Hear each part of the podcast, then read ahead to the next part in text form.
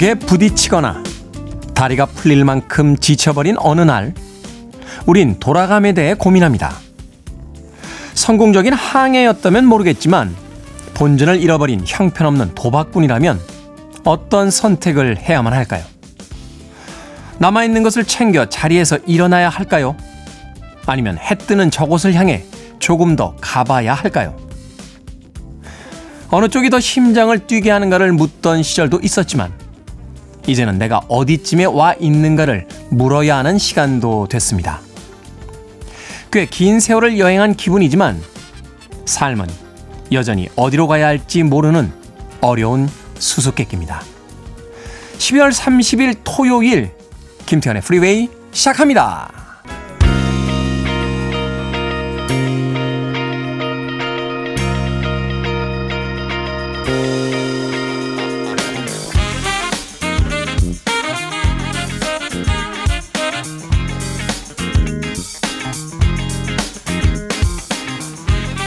빌보드 kid의 아침 선택 김태훈의 프리웨이 저는 클 태 자 쓰는 태디 김태훈입니다.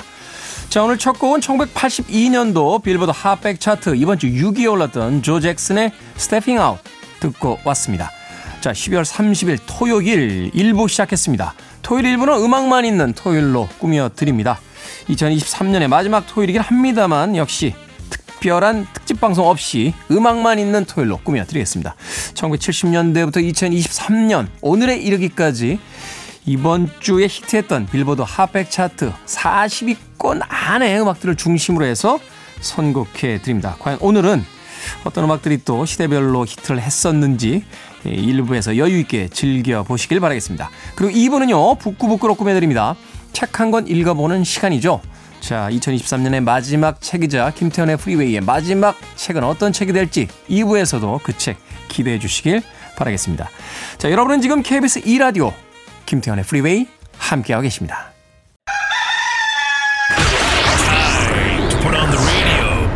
김태훈의 프리웨이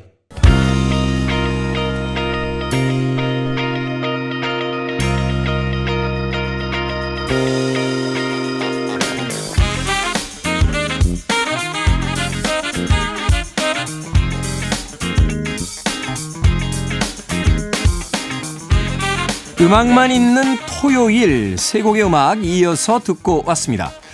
1991년도 빌보드 핫백 차트 이번 주 3위에 올라있던 칼라미 베드의 All for Love 그리고 이어진 곡은 87년도 같은 차트 이번 주 5위에 올라있던 데비 깁슨의 Shake Your Love 그리고 마지막 세 번째 음악 1979년도 역시 빌보드 핫백 차트 이번 주 11위에 올라있던 마이클 잭슨의 Rock With You까지 세 곡의 음악 이어서 듣고 왔습니다. 박성숙님, 모든 분들 따뜻하게 지내시고 올 한 해 마무리 잘 하시고 행복하게 보냅시다. 라고 하셨는데, 자, 그 올 한 해가 이제 이틀밖에 남질 않았습니다. 아, 토요일과 일요일, 주말이죠. 한 가지 다행스러운 것은 한해 마무리를 이렇게 여유있게 주말에 할 수 있다는 것.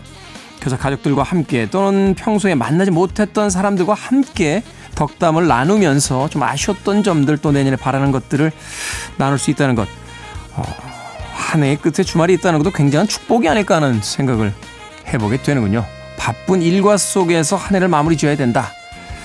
글쎄요, 사실 뭐 오늘이나 내일이나 모레나 다 똑같은 하루에 불과한 날이긴 합니다만 인간이 달력을 발명해서 그렇죠? 그 달력에 어떤 구획을 정해놓고 오늘은 11월입니다. 내일은 12월입니다. 오늘은 2023년입니다. 내일은 2024년입니다. 이렇게 의미를 굳이 부여하는 건지 모르겠습니다만 그래도 그 의미 부여가 우리를 다시 한번 추스리게 하고 또 새로운 희망을 갖게 하는 것이니까 자 12월 31일 한 해의 마무리가 되는 그 토요일 여러분들 오늘 하루 계획 좀 알차게 잡아보시길 바라겠습니다. 물론 뭐 다 귀찮으면 그냥 하루 종일 주무시면서 음악만 들으셔도 됩니다. 자, 0718님께서요, 언제나 상식선에서 명쾌한 답을 내주는 사람 냄새 폴폴 풍기는 태훈님. 헤어짐이 이렇게 빨리 올 줄 미처 알지 못했기에 아직 준비가 안 돼서 이 아침이 이토록 헛헛합니다. 라고 하셨는데, 사실 헤어짐이라는 게, 뭐 미리 알린다라고 해서 준비가 될 수 있는 그런 성격의 것은 아닌 것 같아요. 우리는 언젠가는 이 세상을 떠나죠. 어, 그러니 사랑하는 사람들과도 이별을 해야 합니다만 그러니 태어날 때부터 저 아이와 헤어질 준비를 해야겠구나. 이렇게 생각하는 부모는 없자, 없지 않겠습니까? 그죠? 물론 알고는 있습니다만, 알고는 있습니다만. 만약에 이별의 헤어짐의 준비 기간이 필요하다면 어느 정도 필요할까요? 우리가 왜 결혼식이나 이렇게 장례식 가면 축의금이나 조의금 하잖아요. 근데 금액이 다 똑같지는 않습니다. 예. 사회적인 뭐 관계가 좀 있는 분, 뭐 그런 분은 하나의 예로서 드는 건데, 뭐 만 원이다. 그러면은 나한테 조금 그 잘해주신 분, 2만 원. 그죠? 이 사람은 내 인생에서 정말 중요한 사람이었다. 뭐 5만 원을 할 수도 있고요. 그죠? 그러면 헤어짐에도 기간이라는 게 있지 않겠습니까? 어, 그냥 학원 다닐 때 한 한 달 옆에 앉아있던 친구. 그러면 헤어지기 전날 정도 그냥 야 난 내일부터 안 나와. 어 그래? 야 아쉽다 야 하면서 헤어질 수도 있고요. 그죠? 그 사람하고 정말 불타는 사랑을 10년 동안 했어. 그러면 내일부터 헤어지자 이렇게 얘기 못 하잖아요. 그렇죠? 헤어진다고 했으면서도 문자도 교환하고 또 전화하고 울고 3년 4개월의 만남과 헤어짐은 어느 정도 기간이 필요할까요? 물론 이제 애청자 여러분들 입장에서는 첫날부터 들으신 분들이 있고요. 네, 어제부터 들으신 분도 있을 거예요. 야, 어렵다. 쉽지 않습니다. 쉽지 않습니다. 어찌됐건 헤어짐과 이별이라는 건 뭐 그렇게 유쾌한 건 아닙니다만 그럼에도 불구하고 웃으면서 보낼 수 있다는 거, 또 떠날 수 있다는 거 적어도 청취자분들과 제 사이에 뭐 돈 문제가 걸려 있다거나 예, 서로 인상을 쓰면서 멱살을 잡았던 적은 없다는 그런 좋은 헤어짐으로써 받아들이겠습니다. 웃자고 하는 소리니까 너무 격렬히 반응은 하지 마십시오. 자, 두 곡의 음악 이어서 듣겠습니다. 1985년도로 갑니다. 빌보드 핫백 차트 이번 주 1위에 올라왔던 라이오넬 리치의 Say You, Say Me 그리고 이어지는 곡은 2000년 같은 차트 빌보드 핫백 차트 44위에 올라있던 98 Degrees의 My Everything까지 두 곡의 음악 이어서 들려드립니다.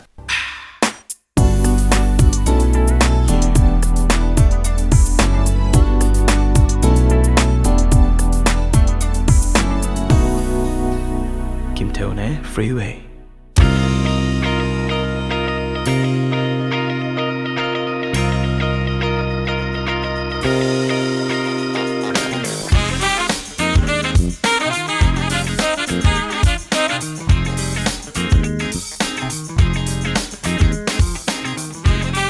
플리트우드 맥의 You Make Loving Fun 듣고 왔습니다. 1977년도 빌보드 핫백 차트 이번 주 21위에 올라있던 히트곡이었습니다.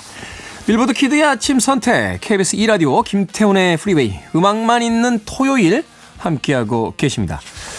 자몽하몽님께서요 안 되던 사투리로 웃기던 테디 기억이 나는군요. 김보배님께서는 블루베리 스무디 한번 해보세요 테디라고 하셨는데 그두 분이서 이제 작당을 하셔서 저한테 시키신 거죠. 블루베리 스무디를 한번 사투리로 해보라고. 네. 어디 사투리로 해야 되죠? 경상도? 이게 할 때 약간 요령이 있더라고요. 제가 경상도 사람이 아니까 바로 사투리는 안 나옵니다만 이제 경상도 사투리를 할 수 있는 문장을 먼저 한번 해보는 거예요. 네. 마이 무따 아이가 이거를 이제 블루베리 스무디 이상한데 안 되는데 한 번 더 해보라고. 마이 무따 아이가 그러니까 블루베리 스무디 안 돼 이런 거 시키지 마. 야, 이 정도 잘생겼으면 됐지. 뭘 그렇게 다 잘해야 되니? 난 진짜 이해를 못 하겠네. 응? 심지어 수술도 안 했어. 허, 자연, 자연스럽게 이렇게 나오기 쉽지 않습니다. 예. 이 정도면 그냥 블루베리 스무디 이렇게 해도 됩니다. 예, 되는 거예요. 예, 저는 그렇게 생각, 생각합니다. 자, 1868님. 아침에 테디님 방송을 들으면서 하루를 시작하니 우울증이 나온 사람입니다. 그동안 참 고마웠습니다. 제가 그렇게 대단한 사람인가요? 네. 그래서 가능하면 좀 많이 웃을 수 있는 이야기를 하려고 노력을 했습니다. 네. 사람을 재밌게 해주는 사람 참 좋잖아요. 저는 제일 싫어하는 게요. 텔레비전 보면서 한참 웃고 나서 코미디언들 무시하는 거예요. 어, 그리고 막 재밌는 사람이라고 해놓고 아, 쟨 진짜 웃기는 애야. 막 그 누군가를 재밌게 해주는 사람 되게 무시하잖아요. 얕게 보고, 그죠? 저는 그게 잘 이해가 안 갔어요. 어, 사실 그 영화사에도 위대한 천재라고 불렸던 이 작가, 감독 혹은 배우들을 보면 코미디에 특화되어 있던 사람들이 굉장히 많습니다. 뭐 찰리 채플린, 우디 앨런, 피터 셀러스 같은 뭐 굉장히 독특한 또 뭐 존 벨루시, 뭐 짐 캐리. 예. 그러니까 옆 사람의 농담에 한참 웃고 나서 아, 웃긴 놈이야라고 얘기하는 건 좀 그렇지 않습니까? 예. 사실 저 아니면 뭐 이렇게 아침에 재밌게 준 사람이 있나요? 음. 많이 웃었잖아. 그 스텝도요. 어? 김 작가. 아니, 김 작가랜다. 이 작가. 네. 이름도 기억이 안 나. 옆에 백 작가. 아, 백 작가는 기억하지, 내가. 네. 저는 뭐, 그렇게 생각합니다. 아, 훌륭한 사람이었다고. 저 정도는. 커피 두 잔하고 카스테라 보내드리겠습니다. 우울증 다 나으셨다고 하셨는데 앞으로도 더 많이 웃으시면서 사시길 바라겠습니다.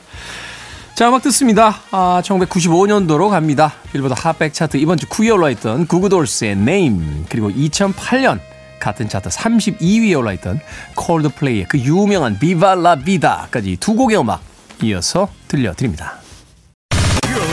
One of the best radio stations around. You're listening to 김태훈의 Freeway.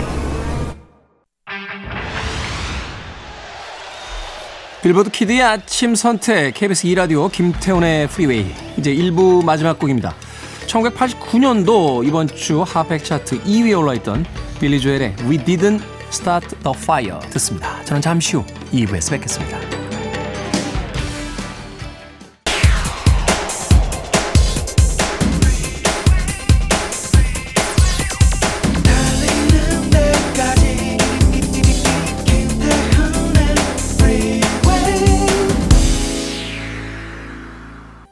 아레사 프랭클린의 No Matter What 듣고 왔습니다. 김태훈의 프리웨이 12월 30일 토요일 2부 시작했습니다. 2부의 첫 곡은 아레사 프랭클린의 음악으로 들려드렸습니다. 자, 잠시 후 북끄북끄로 진행이 됩니다. 아, 1부에서 예고를 해드렸었죠. 오늘 12월 30일 토요일 여러분들과 함께했던 이 북끄북끄도 이제 그 마지막 책을 읽어야 할 시간입니다. 마지막으로 해서 뭐 이렇게 침울할 것 같지는 않습니다. 아, 두 분의 빛나는 수다와 함께 예, 오늘도 마지막 책 어떤 책을 읽게 될지 잠시 후에 만나 봅니다. I want it. I need it. I'm desperate for it. Okay, let's do it. 김태훈의 Freeway.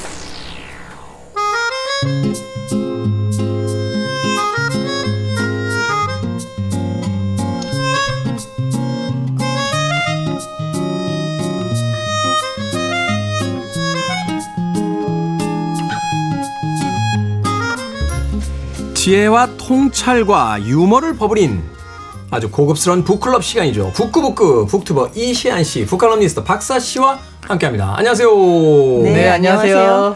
자, 오늘은 오헨리의 단편 마지막 입세를 읽어보는 시간입니다. 마지막 시간이라고. 책도 마지막 입세. 그러니까요. 누구 의견입니까? 이분 왜 이러시죠? 그러니까. 아니 마지막이라고 해서 무슨 단기 기억 상실증 같은 것도 걸리고 그러시는 겁니까 지금? 제가 그 기억하거든요. 작가님이 아, 그 마지막 작품 뭘로 하죠? 그랬더니 정말 0.1초 만에 아, 마지막 입세! 라고 하셨던 분이 있어요. 솔직히 그 전에 우리가 마지막으로 무슨 책을 할까 정말 진지하게 고민을 했거든요. 아 이건 어떨까? 이건 마지막으로 괜찮을까? 막 고민하고 있었는데 그냥 한마디로 딱 정리가 됐습니다. 어, 네. 직관적이죠. 네. 사실은 음, 마지막 입세 말고 다른 책 해볼까도 생각을 했었어요. 어떤 책이요? 부활. 과연 저희가 그걸 다 읽어볼 수 있었을까? 아, 우리 작가님 성향에 네, 일관된 성향에는 좀 어긋납니다. 근데 네. 어떤 책의 메시지는 중요하지 않더라고요. 네. 예, 우리 이소연 작가가 짧은 거로 해요. 그래서 끝까지 짧은 거로 갑니다. 자, 마지막 입세. 오헬리의 이제 단편집에 예, 수록되어 있는 그런 어, 작품 중에 하나죠. 오헬리라는 작가는 저희가 이전에 다른 작품을 통해서 잠깐 소개를 해드린 적이 있습니다만 그래도 다시 한번 이시아 씨께서 소개를 해 주시죠. 네, 본명은 윌리엄 시드니 포터입니다. 오엘이랑 겹치는 게 단 하나도 없어요. 음. 네. 오엘이는 필명인데요. 필명. 이게 왜 이런 이름인가 일화가 몇 개 있습니다. 기르던 고양이가 오엘이란 이름을 가져서 헬리라고 부르면 듣는 척도 안 하다가 오헨리 그러면 관심을 가졌다는 이야기가 있었어요. 아 헨리 헨리 그러면 안 아, 듣다가 예, 예. 오 헨리 그러면 어 나? 어? 그, 그, 어. 그러니까 뭐 태훈 태훈 그러면 들은 척도 안 하다가 김태훈 그러면 싹 돌아보는 그런 거죠. 고양이하고 비교를 당하니까 뭐 기분이 좋지 않습니다만 어찌됐건 네. 네. 근데 사실은 이거보다는 조금 더 그 신빙성 있는 건요. 그 교도소를 복역을 했거든요. 네. 그 당시 교도소의 간수인 오린 헨리라는 사람의 이름을 따왔다는 썰이 있어요. 간수의 이름을 따왔다. 네 네. 뭐 아니면 그가 복역했던 게 오하이주 오하이오주 연방 교도관인데 이 자음과 철자들을 조합해가지고 이걸 만들었다라는 것도 있지만 어쨌든 이 교도소의 경험 때문에 이제 생겼다라는 얘기가 좀 그 신빙성 있게 전해집니다. 사실 누군가 이름을 가져온다는 건 두 가지 중에 하나잖아요. 이제 미국에서 무슨 무슨 주니어처럼 네. 그 아버지라든지 할아버지 또는 선대를 이렇게 굉장히 존경하는 의미가 있을 때이고 하나는 또 다른 하나는 굉장히 싫어할 때 그 사람 이름 끝까지 그 기억하게 락 밴드 중에 레너드 스키너드라고 있어요. 이 고등학교 동창 멤버들인데 네. 학교 다닐 때 자기들이 제일 싫어했던 체육 선생님 이름을 밴드명 지어가지고 밴드가 유명해진 뒤에 그 선생님은 어디 가서 어, 성함이 레너드 스키너드인데 아 바로 그 선생님이시군요. 하여튼 뭐 그런 복수를 펼쳤다라는 이야기도 굉장히 있는데 고급진 복수네요, 그거는. 그러니까 네, 어찌됐건 네. 네. 그다지 부유하지 못한 집안에서 태어나서 고교를 졸업하고 약사 자격증을 땄어요. 지금은 약사하면 그래도 먹고 사는데 지장은 없는데 이때는 그렇진 않았나 봐요. 아 그래요? 네, 그래서 별로 이제 경제적인 도움이 안 됐다가 지방 악단에서 만돌이나 기타 연주도 하고 지역 신문 기자로도 일하고 그렇습니다. 28살 때 17살 난 아내 아소를 만나서 결혼을 해요. 그 일남 일녀를 얻는데 아들도 죽고 마거 딸이 마거렛은 이제 오엘이 사후에 죽긴 죽는데 38살 나이로 딸이 죽거든요. 그래서 좀 단명하는 집안인 것 같아요. 네, 그리고 그 결혼을 했을 때 장인의 도움으로 우체국 사무원으로 일했는데 이후에 은행원으로 일하던 도중에 은행 자금을 횡령해서 1898년부터 3년 동안 복역을 하기도 했습니다. 이때 이제 교도소 경험이 있는 거죠. 나는, 나는 뭐 거기서 아까 복역했다고 해서 뭔가 정치적 신념이 있어 그쵸. 그건 아니었군요. 신념과 양심 뭐 거리가 머네요. 아, 네. 근데 자기는 그게 너무 억울하다. 내가 뒤집어 쓰는 어, 거다라고 어. 해가지고 이제 한참 하도 그렇게 주장하니까 사람들이 진짜인가? 애매하긴 했는데 그래도 어쨌든 이 3년형을 다 살고 나왔다고 해요. 그래서 5년형이 선고되었는데 모, 모범수로 가석방되어서 나왔고요. 어, 그리고 아, 억울한데 모범수도 쉽진 않거든요. 사실 그런데 근데 이게 또 잡힐 때도 약간 낭만적이에요. 그러니까 처음에 난 억울하다, 난 잡힐 수 없다라고 해서 멕시코로 도망을 갑니다. 그래서 이제 안 잡혔는데 아내가 병으로 죽어간다라는 얘기를 듣고 귀국을 해요. 예, 그리고 아내 그 곁을 지킨 다음에 바- 잡혀서 재판을 받고 교도소에 간 거죠. 그러군요. 네. 음, 그리고 이제 교도소 생활을 한 다음에 또 약사 경험을 살려서 그 안에서 또 약을 지어주는 그런 걸로 일을 했대요. 약간 쇼생크 탈출 분위기로 맞아요, 가는데. 맞아요. 그렇죠. 네. 네. 지금 이 스토리 얘기를 하고 있는 건지 잠깐 소리 하고 있는 건지 잘 모르겠네요. 네. 교도소 안에서 그 본격적으로 책을 소설을 쓰기 시작을 했고요. 그래서 이제 필명이 오헬리 교도소 안에서 써가지고 그렇게 된 음. 거고요. 석방된 다음 해부터 본격적인 작가 활동을 하면서 381편의 단편 소설을 썼고요. 엄청나군요. 네, 10권 남짓된 단편집을 출간을 했습니다. 어, 작품 성향 자체는 미국 서민들의 애환이 섞인 생활상을 잘 반영하고 있고요. 유머와 따뜻하고 훈훈한 이야기가 있고 또 이제 근대 도시가 막 급성장하는 20세기 초반이잖아요. 네. 뉴욕의 그런 모습들도 좀 볼 수 있습니다. 1908년에 건강이 악화되어서 글쓰기를 중단하였고 그리고 1910년에 세상을 떠나게 됩니다. 미국 사회에서의 어떤 그 20세기 이 작가들, 뭐 19세기도 마찬가지입니다만 이 단편에 굉장히 그 특화된 작가들이 많잖아요. 네네. 사실은 뭐 단편의 아버지라고 하는 뭐 에드가 앨런 포부터 시작해서 이 오헨리도 그렇고 이외 폴로스터 같은 작가들도 사실은 장편도 씁니다만 그 중편이나 단편에서도 굉장한 어떤 그 실력들을 발휘하는데 미국의 전통 중에 이 단편에 대한 어떤 그 DNA가 좀 있는 게 아닌가 하는 생각도 좀 해보게 되네요. 뭐 그리고 솔직히 단편이 돈이 되고 장편은 돈이 좀 안 되기도 했었죠. 우리나라는 그런 거에 비하면 사실 이제 장편 약간 지향주의 같은 게 좀 있잖아요. 네, 맞아요. 네. 아, 그런데 비해서 미국의 또 이 문단이 굉장히 흥미롭다는 것을 다시 한번 또 생각을 해보게 됩니다. 자, 이 오헬리의 마지막 입세 그 줄거리 이 박사 씨께서 좀 소개를 해 주시죠. 이걸 제가 굳이 얘기를 해야 할까요? 라는 생각을 하면서 정리를 했습니다. 굳이 네. 얘기하실 거면서 뭘. 아, 굳이 얘기해야죠. 마지막 날인데 제가 또 마지막 날인데. 줄거리를 또 요약 안 할 수는 없지 않겠습니까? 네. 주인공은 수와 존시입니다. 이 젊은 화가인데요. 식당에서 우연히 만나서 이 책의 표현에 따르면 예술이며 치커리 샐러드며 소매가 긴 옷 장식 등에서 서로의 취향이 너무나 같은 것을 발견하고 함께 화실을 쓰게 된 사이입니다. 그런데 존시가 폐렴에 걸리게 돼요. 의사는 이 존시가 살아날 가능성이 희박하다고 하면서 이 가능성은 정말 열의 하나지만 살아날 마음을 먹는다면 확률은 훨씬 높아진다라고 이야기를 합니다. 하지만 이미 존시는 자신이 죽을 거라고 체념을 하고 있어요. 그러면서 창문 밖의 건너편에 그 담쟁이 잎사귀가 떨어진 걸 지켜보면서 마지막 잎새 하나가 지면 나도 죽을 거야 라고 믿고 있습니다. 이 수는 존시의 마음을 돌이켜보려고 애를 쓰지만 잘 안 됩니다. 그러면서 이 속상한 마음을 아래층에 살고 있는 늙은 화가인 베어먼 씨에게 털어놓는데요. 네. 이 베어먼은 이 말도 안 되는 소리라며 같이 속상해 합니다. 그런데 이 비바람이 치고 난 다음 날 보니 이 모든 잎이 다 떨어졌는데 마지막 잎새는 떨어지지 않고 달려 있는 거예요. 음. 이 존시는 꿋꿋한 그 잎새를 보면서 삶의 의지를 다시 찾, 찾게 됩니다. 그런데 이 늙은 화가인 베어먼은 급성 폐렴에 걸려서 명을 달리하는데요. 이 알고 보니 베어먼이 존시를 위해서 비바람을 맞아가며 벽에 마지막 잎새를 그린 거였죠.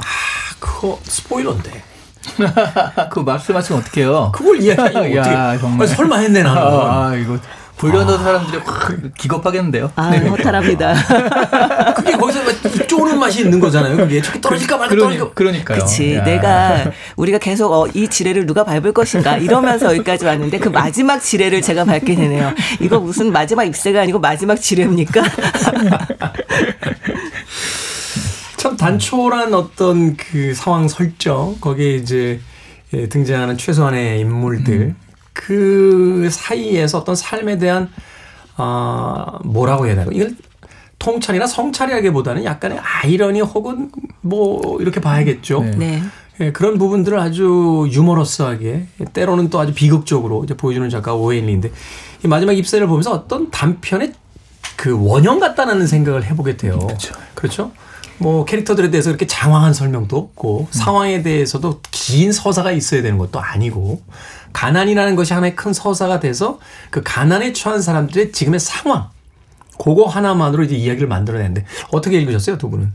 어우, 근데 정말 그 예전에는 줄거리만 그 집중해서 보잖아요. 근데 이제는 줄거리 너무 뻔하니까 그 안에 표현들을 보는데 방금 말씀하신 정말 한 줄로서 이 되게 이, 이게 사실은 뭐 두 페이지 세 페이지 될 그거를 단 한 줄로서 표현하는 게 기가 막히더라고요. 기가 막히더라고요. 음. 진짜로. 예를 네. 들어서 방금 말씀하신 그 베어먼 같은 경우에는 그 이렇게 계속 이제 걸작을 쓰려다가 못 쓴 사람이잖아요. 저 이제 그리려다가 네, 실패한 네. 네, 실패한 그 화가라고 할 수 있는데 한 줄로 이렇게 돼 있어요. 이제 위에는 25년 동안 걸작의 첫 획을 기다려온 텅 빈 캔버스가 놓여져 있었다. 요 한 줄로 아 이 사람이 어땠다라는 걸 한 번에 설명을 해버리잖아요. 네. 야, 그 문제. 저도 제 노트북을 킬 때마다 네. 노벨 문학상을 기다리고 있는 제 커서가 있거든요. 얼른 써! 하면서. 7년 동안 아니 저도 애완 커서가 하나 있는데 혹시 같은 종인가요? 계속 깜빡거리면 아까 그- 그렇죠, 그- 그 그렇죠. 친구 말이죠. 깜빡거리기만 네. 하는 애. 걔하고 말도 한다. 그래서 방금 말씀하신 와 단편을 이렇게 쓰는구나. 맞아요. 네, 정말. 그 정말 깜짝 놀랐어요. 네. 문장. 그 함축된 문장 하나로 모든 걸 다 설명하는. 네네.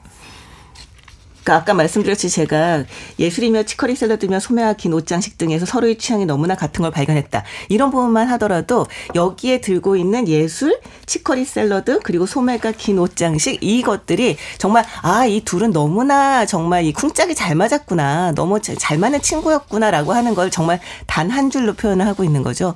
아 진짜 보면서 느꼈던 건데 이 단편 소설을 써보고 싶다라는 분이 계시다면 이 오헨리의 소설들을 한번 쭉 필사를 해보시 는 건 어떨까라는 생각도 들었어요. 정말 교과서 같은 책입니다. 네. 그렇죠. 사실은 이제 장편이라고 하면은 작은 사건들이 계속 연속적으로 이제 벌어지게 되는데 이 단편은 사건을 여러 가지를 이제 그 나열할 수가 없으니까 중심 사건 하나로 놨을 때 이 중심 사건에 이제 개입하게 되는 사람들을 어떻게 설명할 거냐. 결국 이제 작가의 묘사에 이제 의존할 수밖에 없잖아요. 근데 앞서 이야기하신 것처럼 그 두 여인이 왜 친해졌는지 치커리부터 시작해서 옷의 레이스까지 취향이 비슷했다.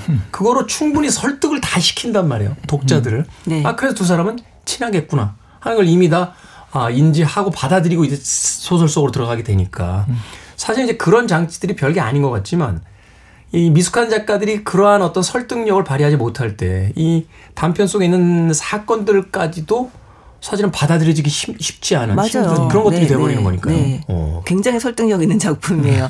정말 그 스토리만 알고 있었던 분들이 있다면 이미 다 알고 있는 내용인데 뭐하러 읽어봐라고 생각하신 분들이 있었다면 아 좀 읽어봐라라는 얘기를 하고 싶을 정도로 재미있었습니다. 그렇죠. 최근에 이제 어떤 세태를 보면 긴 영화 지루하다고 빨리 돌려보거나 아 맞아요. 너무 장황한 이야기가 많다고 장편의 이제 소설을 안 보는 그런 이제 작가들도 있습니다만, 네, 긴 건 안 읽겠어 뭐 이런 작가들도 있습니다만 그런 분들에게 경종을 울려주는 네, 그런 작품이 아닌가 하는 생각이 듭니다. 자, 음악 한 곡 듣고 와서 계속해서 이야기 드리도록 하겠습니다. 에디트 피아프의 음성으로 듣습니다. 원제는 이제 레, 페이유 목트라고 돼서 이제 고엽이라고 번역이 되기도 했었죠. Autumn Leaves입니다. 에디트 피아프의 Les feuilles mortes Autumn Leaves 듣고 왔습니다. 어, 불어과 출신이긴 합니다만 졸업한 지가 오래돼서 예, 발음이 정확한지는 잘 모르겠습니다. 자, 빌보드 키드의 아침 선택 KBS 2라디오 김태훈의 프리웨이 북끄북끄 박사씨 이시한 씨와 함께 오늘 마지막 잎새 읽어보고 있습니다. 마지막 잎새는 결국 떨어지고야 만다는 사실은 그림이었다는 음, 강력한 스포일러를 우리 박사씨께서 이야기해 주셨는데 자 그렇다면 이 아픈 존 씨가 병석에서 바라보던 창밖 풍경 어떤 의미였을까요? 어, 담쟁이 넝쿨이 그 잎사귀에게 자신의 인생을 이제 비유하듯이 그 이야기 하는데 글쎄요, 뭐 이렇게 어떤 중한 병에는 제가 다행스럽게도 걸려본 적이 없어서 그런 이야기까지는 제가 어떤 의미인지 체험을 통해서는 말할 수 없겠습니다만 우리가 또 그래도 생각을 해볼 수 있겠죠. 네. 네.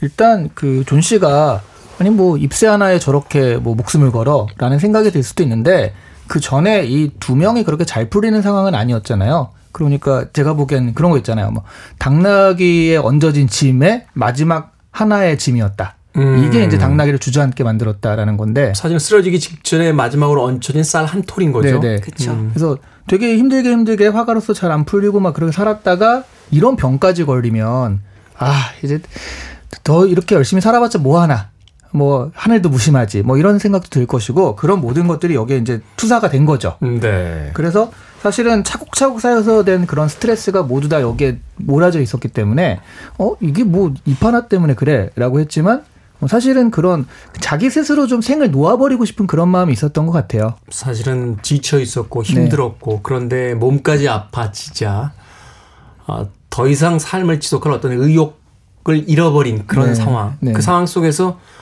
일종의 그 암시 혹은 스스로 이제 그걸 선택할 수 없으니까 네. 아, 그것은 정말로 그 엄청난 음, 아픔이니까 이제 창밖에 있는 저 담쟁이 넝쿨의 잎사귀 하나를 빌려서 이제 자신의 어떤 삶을 놓으려고 하는 일종의 변명거리를 이제 만들고 있는 그런 상황인 거죠. 네. 그리고 이게 자연 법칙이 어긋난 거잖아요. 그 폭풍 속에서 살아남았으니까. 음. 그러니까 이게 약간 신의 뜻처럼 보이기도 하는 거죠.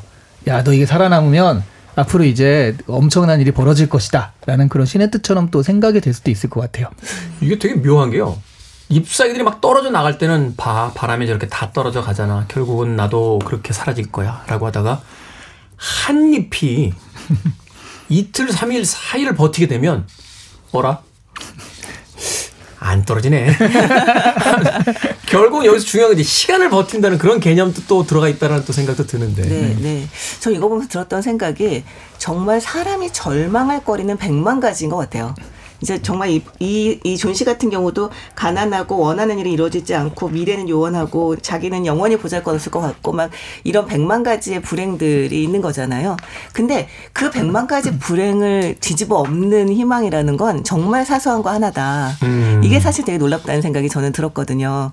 사실 존 씨가 아 정말로 끝까지 절망을 했다면 뭐 나뭇잎을 쳐다보고 있을 일은 없는 거죠. 네, 그냥 말 그대로 그냥 죽음을 기다렸어도 되는 거고 그냥 주변 정리했어도 되는 건데 그렇지만 그럼에도 불구하고 하나의 희박한 희망에 걸었던 거는 사실은 존 씨도 그럼에도 불구하고 어, 거슬러 올라간 힘이 나에겐 있다라고 하는 그, 시, 시, 그 믿음을 갖고 싶었던 거잖아요. 본인이 의도하든 의도하지 않았던 음, 간에. 네. 그리고 그 잎새가 그런 역할을 해줬던 거고요. 이제 그런 걸 보면 어, 우리가 거대한 어떤 일테면 우리를 이제 비극으로 몰고 가는 거대한 힘이라고 하는 것에 휩쓸려 들어갈 때도 결국은 사, 그러니까 살아날 구멍이라는 게 있다. 라고 하는 게 참 놀랍다는 생각이 저는 들어서 들면서 봤어요. 네.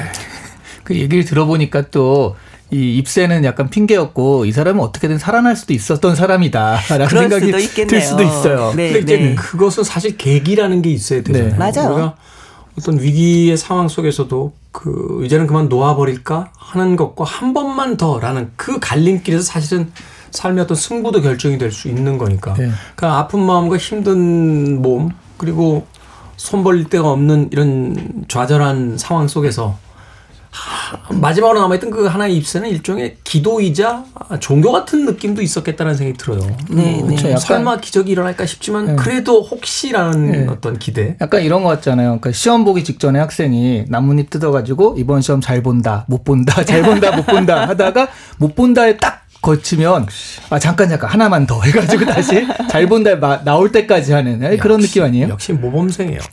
저희 때는 저희 때는 그게 아니죠. 나를 좋아한다 아니야. 나를 좋아한다 아니야. 나를 좋아한다. 그러니까요. 아니야. 지금 보면서 아 시험을 예를 드시네.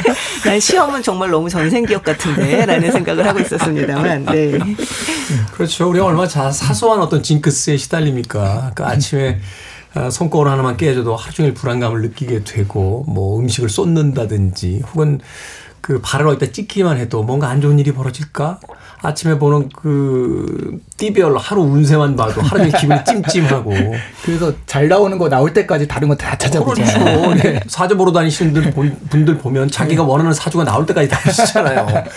또 어떤 프로야구 감독은 음, 계속 이기고 있을 때는 속옷을 갈아입지 않았다라는 어떤 그런 어떤 그 팀이 11연승인가 12연승 한 적이 있는데 그러면 열 이틀 동안 속옷을 안 입어 안 갈아입었단 말이냐 뭐 이런 차이도 있었고 그 인간이라는 것이 과학 문명을 만들어내지만 얼마나 그 사소한 것에서 어떤 희망과 믿음을 찾고 싶어하는 그런 존재예요. 네, 그래서 사실 이를테면 마지막 어떤 그 심각한 결정을 내리고 가던 사람이 뭐 길에서 만난 사람의 따뜻한 한마디나 아니면 정말 따뜻한 손, 손길 하나에 마음을 돌이키는 경우들도 굉장히 많잖아요. 네. 그래서 우리가 사소한 것이지만 그래도 정성을 다하는 것이 필요한 이유는 그것이 누군가의 운명을 바꿀 수 있기 때문이기도 아니, 이기도 한 게 아닌가라는 생각도 합니다.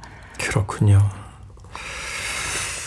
참 삶이라는 건 우리가 아주 거대한 어떤 운명으로부터 결정 지어진다고 생각했는데 생각해 보면 아주 삶의 그 일상의 소소하고 사소한 것들이 결국에 우리의 선택을 만들어내고 그것이 시간이라는 어떤 그 긴 여정 속에서 어, 삶을 결정하게 된다는 걸 다시 한번 생각해 보게 됩니다. 네. 브루스 윌리스의 Save the Last Dance for Me 듣고 옵니다.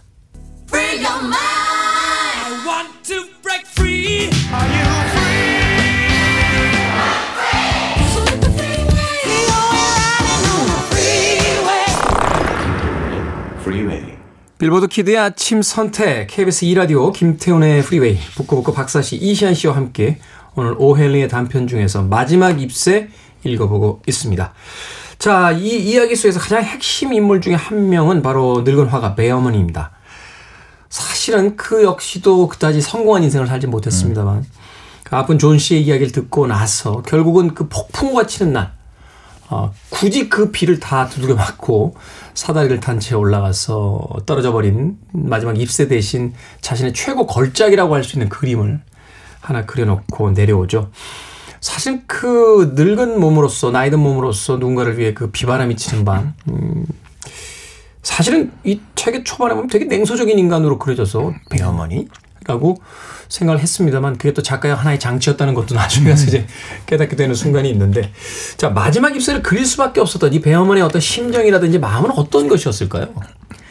그 저는 이걸 보면서 이 걸작을 한 번도 내지 못했고 자기 걸작을 낼 거다라는 생각만 몇십 년째 하고 있는 화가다라고 하는 것을 강조하잖아요. 이 저, 저자가 걸작이란 무엇인가에 대해서 정말 생각을 하게 되는 것 같아요. 우리가 보통 걸작이라고 했을 때는 뭐 평론가들이 굉장히 찬사를 보내거나 어마어마한 돈을 이제 누가 내고 사겠다라는 어떤 가치를 인정하는 그런 작품들을 걸작이라고 얘기를 하지만 네. 결론적으로 이 작품에서 이제 오해니가 말하고 싶었던 것은 그러니까 사람의 목숨을 살리는 것이야 말로 걸작이다. 라는 이야기를 하고 싶었던 거잖아요. 근데 그렇다면 그 걸작은 어떻게 탄생하는가라는 생각을 또 하야해 보게 된다는 거죠.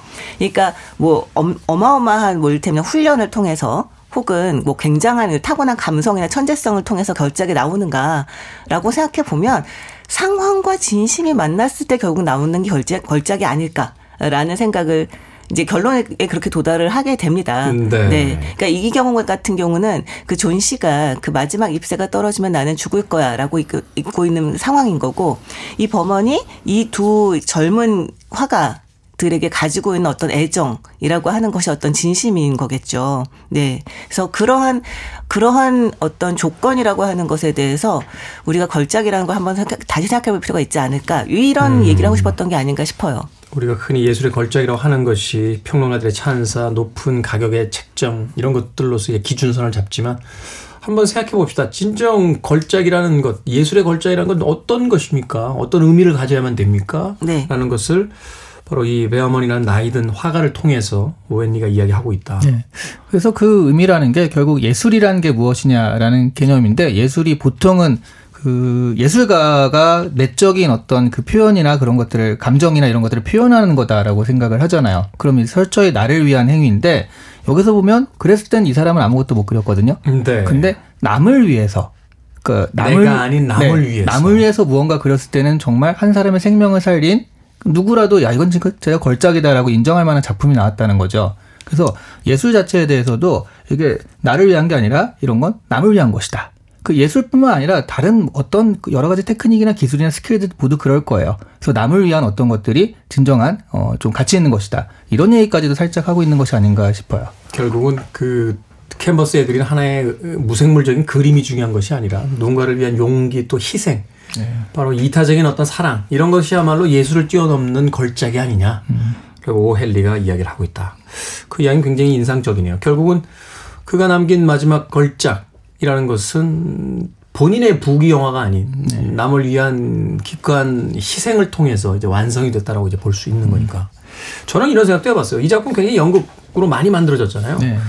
만약에 이걸 영화로 만든 영화도 물론 있습니다만 영화로 만들어진다면 이 남자 주인공 늙은 베어먼의 역할을 누가 맡으면 굉장히 잘할까 최근에는 뭐 너무 나이가 많이 드셔서 이제 배우로서는 은퇴하셨습니다만 클린트 이스트우드 같은 이 배우 보면 젊을 때는 정말 냉소적인 총잡이거든요. 남성 우월주의에 완전히 쪄들어 있는 그런 아저씨인데 이분이 나이가 중년을 넘어가면서부터 세계관이 변해요. 그 용서받지 못한 자부터 시작을 해서 뭐 그란 투리스모라든지 아, 그란 토리노, 예, 그란 토리노죠. 그란 토리노라든지 뭐 밀리언 달러 베이비 같은 작품들을 보면 자신이 살아온 그 마초 시대의 어떤 삶을 되게 후회하면서 그 사회의 어떤 차별받는 사람들 또는 여성의 어떤 지위 이런 것들에 새삼 이제 눈을 돌리는 어떤 하지만 여전히 그 뚱한 표정에 예, 이런 아저씨로 이제 나이를 먹어가는데 저는 이 오헨리 이 작품 속에 그런 이야기도 좀 담겨 있다는 생각이 들더, 들더군요. 그러니까 병들어가고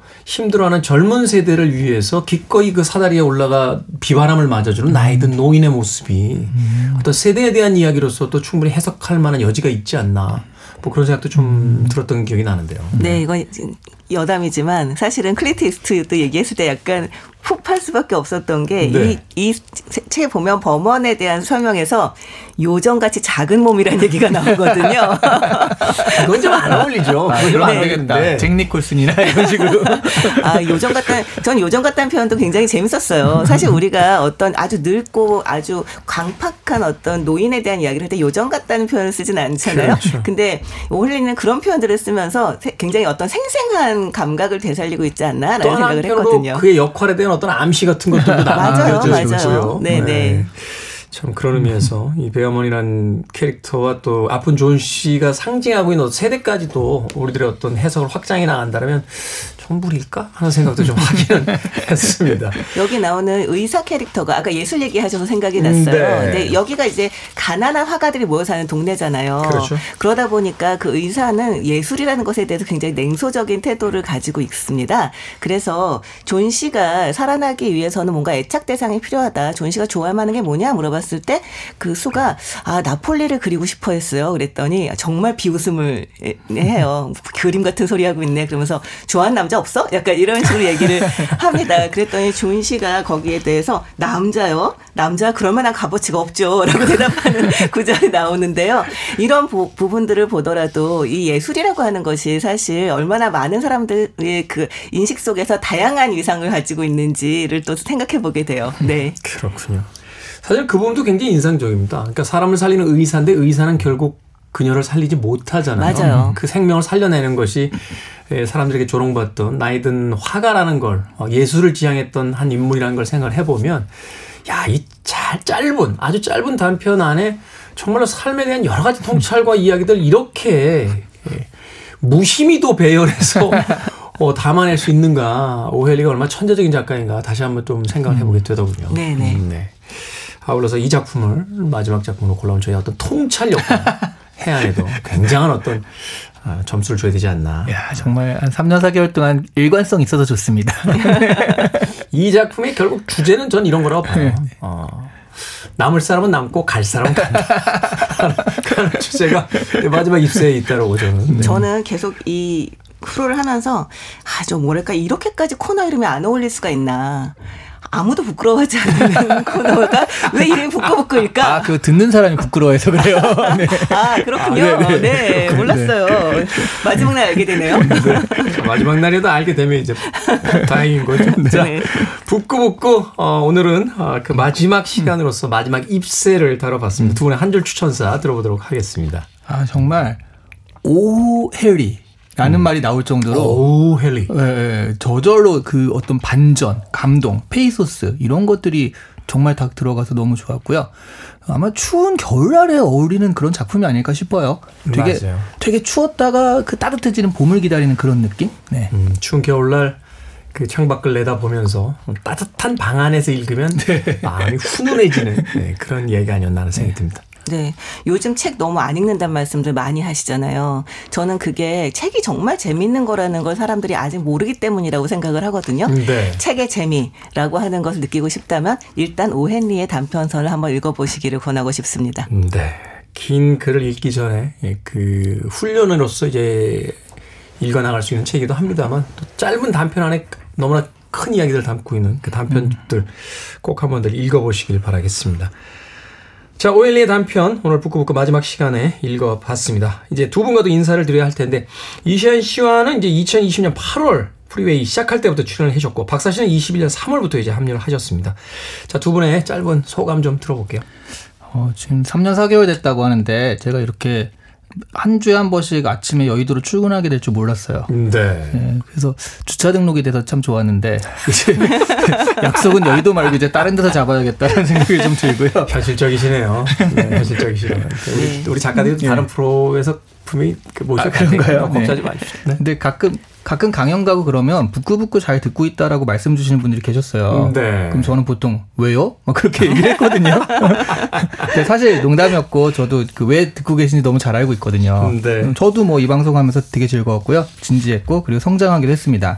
언제 어디서 또 다시 그 뵐지는 모르겠지만 또 언젠가 좋은 기회에 조금 더 다양하고 즐거운 모습으로 다시 뵀으면 좋겠다 음, 이런 네. 생각입니다. 코너와 함께 성장하셨다라고 이야기하셨는데 내년에는 책이 한 10권쯤 나오지 않을까 듭니다.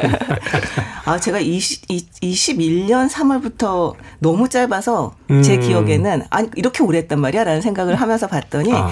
제가 그동안 했었던 게 한 143회쯤 되더라고요. 와, 엄청나군요. 네, 그 파일로 정리를 해 놓은 목록을 보니까. 1년에 52주 정도 되니까. 그렇죠. 네. 그래서 아, 그동안에 이렇게 그러니까 뭐랄까 여러분들한테 책의 이야기를 해줄 수 있었던 것도 너무 좋고 또 이 기회로 제가 이 책을 읽을 수도 있다는 것도 너무 좋았고 그리고 제가 그 북칼럼니스트 활동을 하고 있습니다만 독서 모임에 대해서는 약간 회의적인 게 있었어요. 책이라는 거는 그냥 혼자서 즐길 수 있어서 좋은 건데 뭘 굳이 같이 얘기를 해라고 음. 생각을 했었는데 같이 얘기하는 즐거움을 정말 뼈저리게 느꼈던 그런 코너였고요.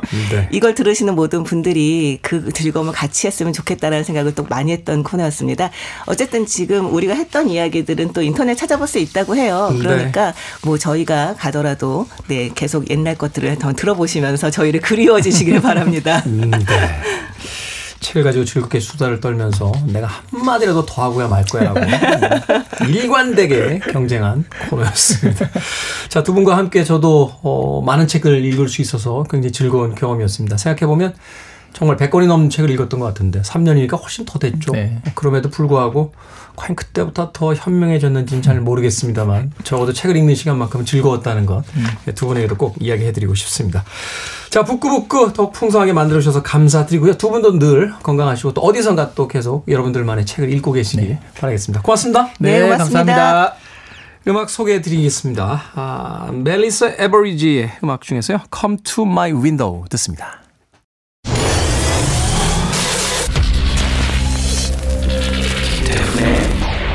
Freeway.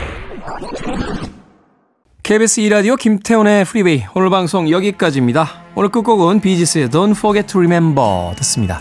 편안한 하루 보내십시오. 전 내일 아침 7시에 돌아오겠습니다. 고맙습니다.